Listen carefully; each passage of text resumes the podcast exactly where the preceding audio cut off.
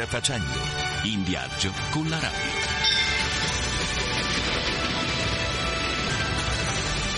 On the road. En voyage. Reisen. Viajando. Strada facendo.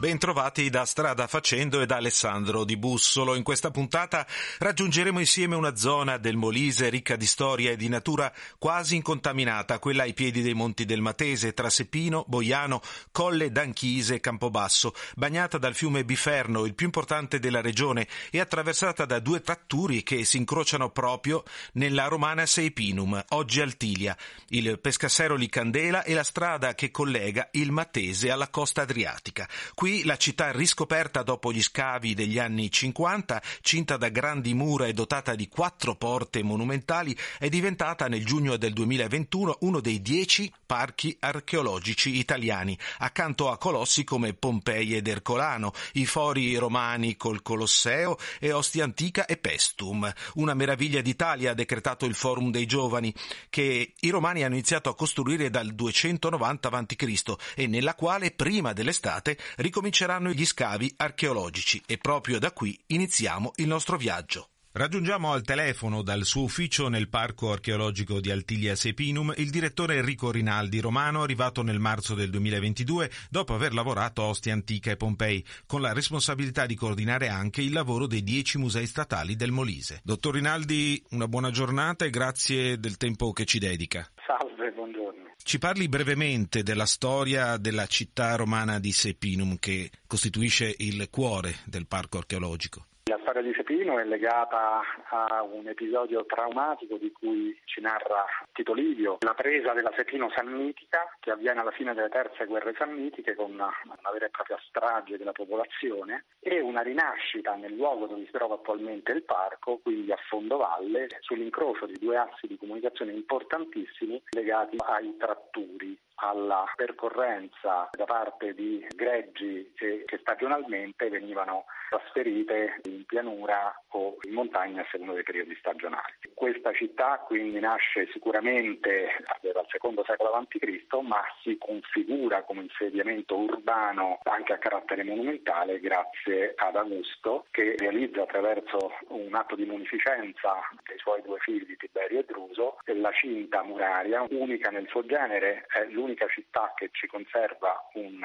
circuito murario maggiore ai mille metri con quattro porte urbane al suo interno e con un tessuto urbano in gran parte riconoscibile e anche con edifici per lo spettacolo oltre che per una destinazione di carattere pubblico. Il massimo sviluppo è sicuramente nel primo e secondo secolo d.C., il declino comincia a avvenire a partire dal IV secolo d.C., probabilmente dovuto anche a un evento sismico di cui si parlano le fonti del 346 d.C., che ancora si può leggere attraverso i crolli di parte delle mura ancora oggi visibili a terra. Un'altra caratteristica sono le ben 27 torri ancora visibili sulle 35 che facevano parte della cinta. Sì, assolutamente le mura sono una delle peculiarità perché sono conservate quasi interamente uno sviluppo maggiore ai 1270 metri con queste torri circolari e con queste quattro porte dotate di torri di fiancheggiamento. Hanno questa caratteristica di avere una porta a saracinesca e una controporta interna, un po' come le porte delle banche per una maggiore sicurezza e si è pensato anche ad un sistema di misura e di controllo dei capi di bestiame perché l'importanza di Sepino è legata al passaggio della transumanza che era un'attività economica fondamentale che era sottoposta al prelievo fiscale e al controllo pubblico. Dopo il periodo di declino c'è stato poi un riutilizzo dell'area anche a fini agricoli, ci sono eh, testimonianze di queste sì. costruzioni dei pastori che hanno anche occupato l'area del teatro ma anche altre aree limitrofe. Qui c'è stata sempre una continuità di vita anche dopo il graduale spopolamento e l'abbandono della città romana. Abbiamo testimonianze di insediamenti a carattere sparso di una civiltà contadina che è testimoniata da una grandissima quantità di edifici rurali costruiti con tutti i pezzi di recupero. L'altra grande caratteristica e unicità di questo luogo è che si presenta un po' come la Roma di Goethe, cioè una città eh, caratterizzata da architetture archeologiche residuali ed edifici di carattere rurale realizzati con tutti i pezzi di recupero come colonne, seggi, architravi, cornici. Questa civiltà si è insediata in questo luogo per la presenza di risorse idriche naturali dovute alla vicinanza del Matese e a una quantità notevole di falde freatiche a livelli superficiali e soprattutto per la presenza e la continuità di utilizzo della via tratturale che ovviamente era un'occasione, come fu sin dalle origini di questa città, di incontro e di scambio commerciale. La riscoperta delle bellezze di questa città romana è iniziata nel 1950 con l'inizio degli scavi archeologici. La fortuna di Sepino si deve a questo funzionario della sovrintendenza, Valerio Cianfarani, che viene inviato qui dal Ministero per chiudere gli uffici dell'Abruzzo e del Molise perché ritenuti in quel periodo non significativi e non importanti. Valerio Cianfarani scava i settori legati al decumano, che non è altro che il tratturo che entra all'interno della città, non interessato da proprietà private e quindi da eventuali espropri, dimostrando proprio il contrario di quello che gli era stato chiesto dal Ministero. Uno scavo importantissimo per quanto realizzato con le tecniche dell'epoca, realizzati in fretta per mettere in luce la maggior parte possibile di resti della città antica. Questi scavi non sono ancora completati? C'è moltissimo ancora da scavare, c'è soltanto un quarto dei 12 ettari all'interno delle mura urbane è stato scavato da Cianfarani. Dobbiamo essere in grado di accompagnare questi nuovi scavi che stiamo per affrontare e riprendere a brevissimo, prima dell'estate, in un tratto vicino a Porta Boiano dove c'è un piccolo impianto termale che è stato appena scavato da Cianfarani, di garantire attività di manutenzione e di conservazione costante parallelamente alle nuove ricerche. Gli highlights che non si possono perdere di Sepino. Porta Boiano è un esempio straordinario di monumentalità e di comunicazione nel mondo antico, così come la basilica vicino al foro è stata oggetto anche di ricomposizione del colonnato e tutto questo oggi ci consente di capire con immediatezza dove siamo. L'altro gioiello assolutamente il teatro, che è un unicum per questa compresenza di architetture archeologiche e edifici rurali. Grazie Enrico Rinaldi, direttore del Parco Archeologico di Altini a Seppino. Vorremmo che ci salutasse con un brano che ci accompagni nella visita di questa zona affascinante del Molise. Sceglierei un pezzo dei Beatles scritto da George Harrison, che è Comes Sun, per il suo messaggio di speranza come simbolo di rinascita di questo luogo. Grazie a voi.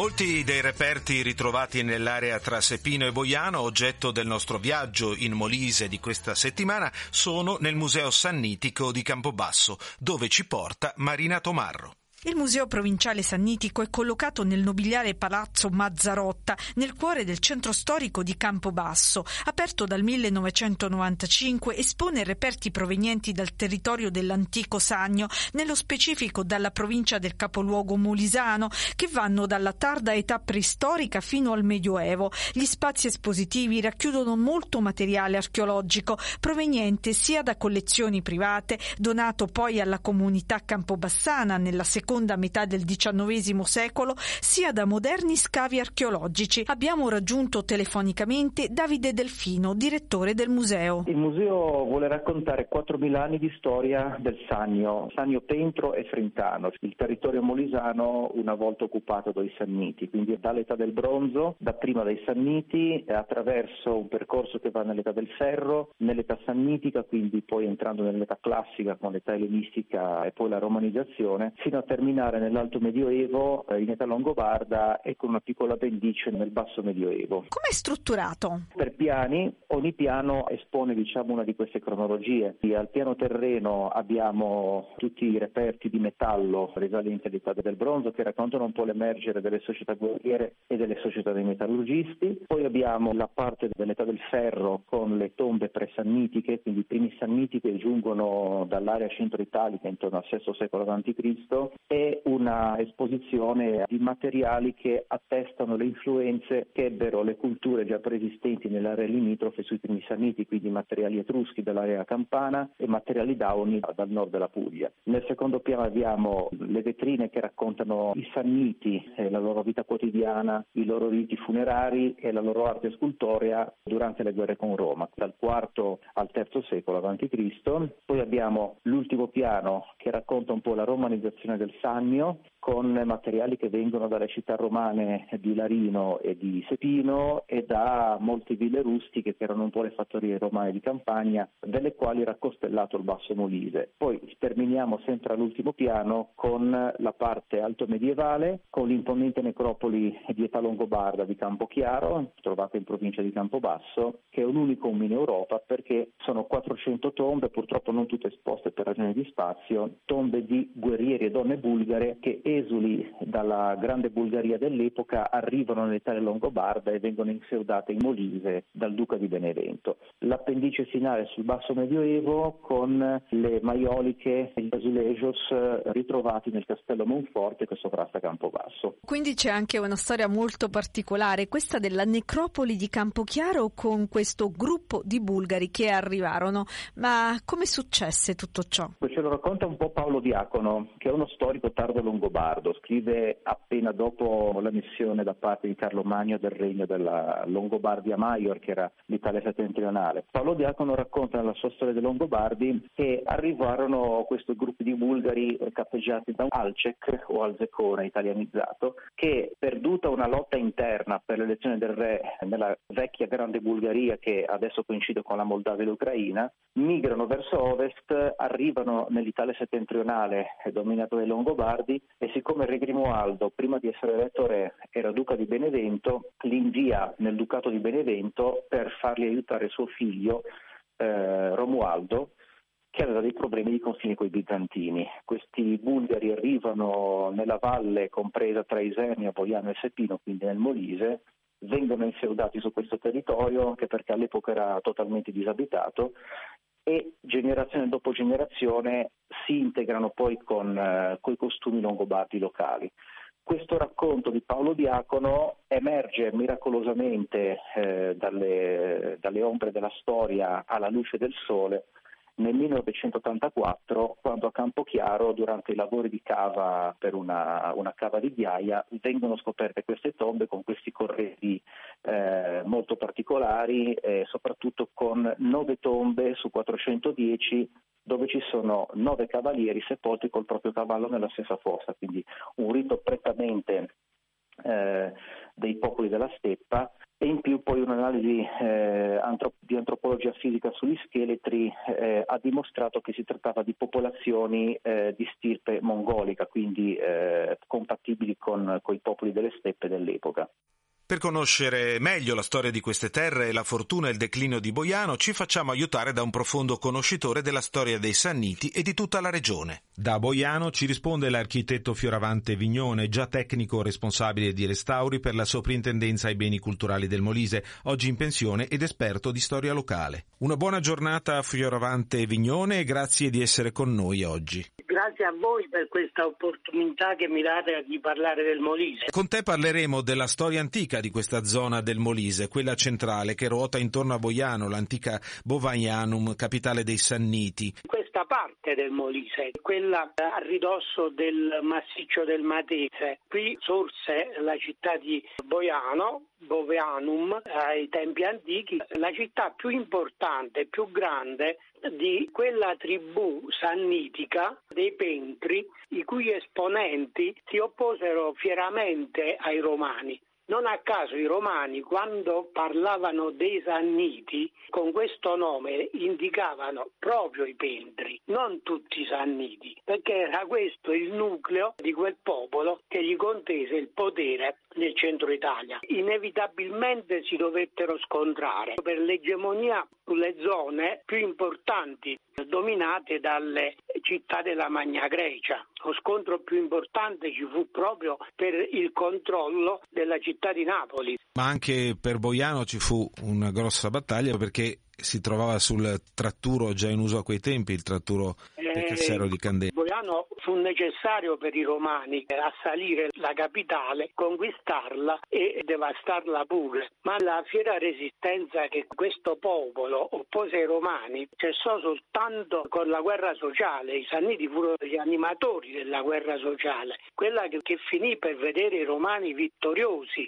ma alla fine disponibili ad accettare tutti gli altri popoli italici nella propria comunità. Possiamo dire che questo fu dovuto proprio al grossissimo contributo che dettero i Sanniti e da quel momento in poi essi furono fedeli alleati dei Romani anche durante le guerre puniche, quando Annibale giunse da queste parti, trovò nei Pentri dei nemici e non degli alleati, come invece era successo con altri popoli italici. Fu con l'arrivo dei Normanni intorno all'anno 1000 che quest'area prese la sua identità anche attuale. Beh certo, loro riassestarono completamente il territorio attraverso la creazione di contee e quella divisione territoriale si è protratta fino ai nostri giorni. Per il Molise poi questo fu un momento importantissimo perché uno dei conti normanni che governarono la città di Boiano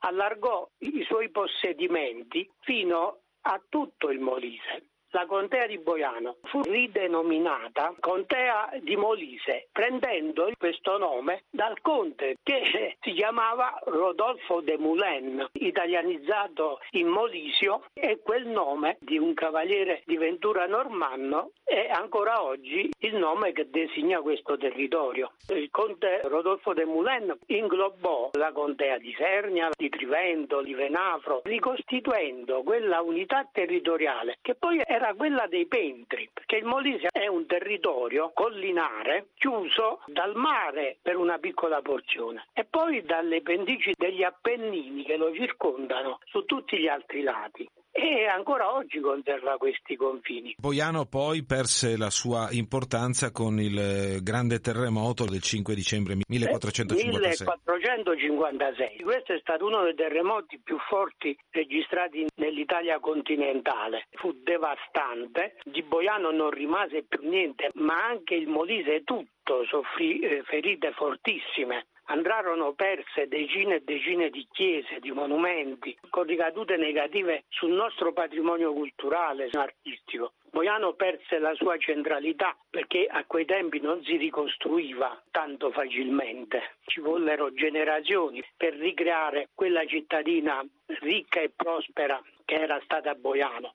Anche in quell'occasione assistiamo all'ennesimo ripopolamento, sicuramente di minori dimensioni rispetto a quello operato al tempo dei Longobardi, ma significativo perché le autorità governative, proprio per ricreare una base produttiva manifatturiera là dove ci stavano, cioè a Boiano, fece trasferire artigiani di origine ebraica provenienti da altre parti del regno e c'è il ricordo nella parte più antica della città di Boiano che porta ancora il toponimo di Giudecca, a ricordo proprio di questo ripopolamento di qualità però, che fu fatto da artigiani soprattutto nel settore della lavorazione dei tessuti, della lana oltre che di altre attività. Per questa puntata è tutto, in redazione Marina Tomarro, da Alessandro Di Bussolo un buon fine settimana a tutti voi e appuntamento a sabato prossimo con Strada Facendo.